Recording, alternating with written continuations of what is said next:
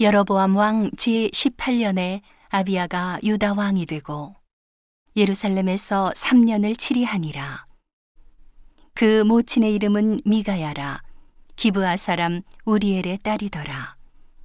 아비야가 여로보암으로 더불어 싸울세 아비야는 택한 바 싸움에 용맹한 군사 40만으로 싸움을 예비하였고 여로보암은 택한 바 큰 용사 80만으로 대진한지라. 아비야가 에브라임 산 중 스마라임 산 위에 서서 가로되 여로보암과 이스라엘 무리들아 다 들으라.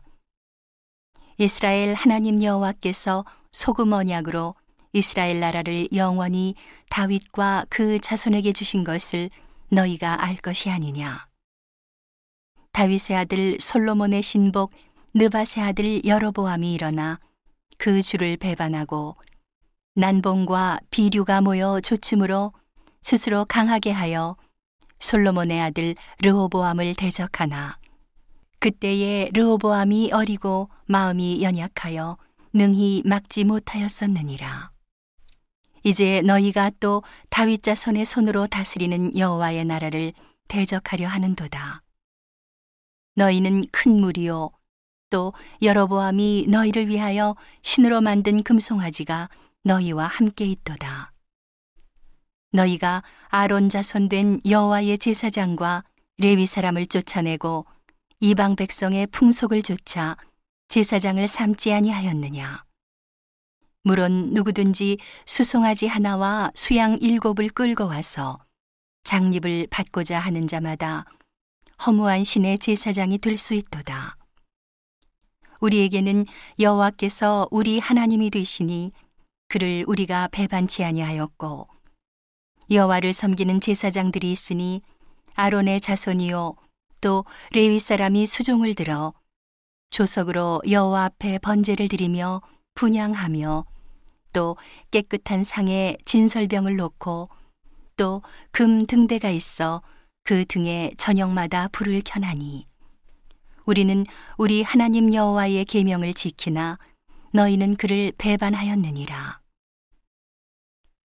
하나님이 우리와 함께 하사 우리의 머리가 되시고 그 제사장들도 우리와 함께 하여 경고의 나팔을 불어 너희를 공격하느니라. 이스라엘 자손들아 너희 열조의 하나님 여호와와 싸우지 말라. 너희가 형통치 못하리라. 여로보암이 유다의 뒤를 둘러 복병하였으므로 그 앞에는 이스라엘 사람이 있고 그 뒤에는 복병이 있는지라. 유다 사람이 돌이켜보고 자기 앞뒤에 적병을 인하여 여호와께 부르짖고 제사장은 나팔을 부니라. 유다 사람이 소리 지르매 유다 사람의 소리 지를 때에 하나님이 여로보암과 온 이스라엘을 아비야와 유다 앞에서 쳐서 패하게 하시니 이스라엘 자손이 유다 앞에서 도망하는지라.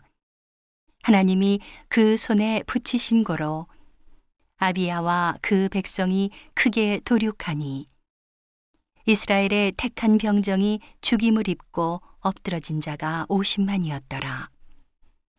그때에 이스라엘 자손이 항복하고 유다 자손이 이기었으니 이는 저희가 그 열조의 하나님 여호와를 의지하였습니다.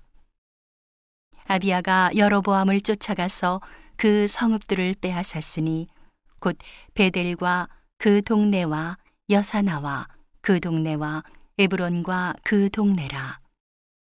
아비야 때에 여로보암이 다시 강성하지 못하고 여호와의 치심을 입어 죽었고 아비야는 점점 강성하며 아내 14을 취하여 아들 22과 딸 16을 낳았더라. 아비야의 남은 사적과 그 행위와 그 말은 선지자 이또의 주석책에 기록되니라.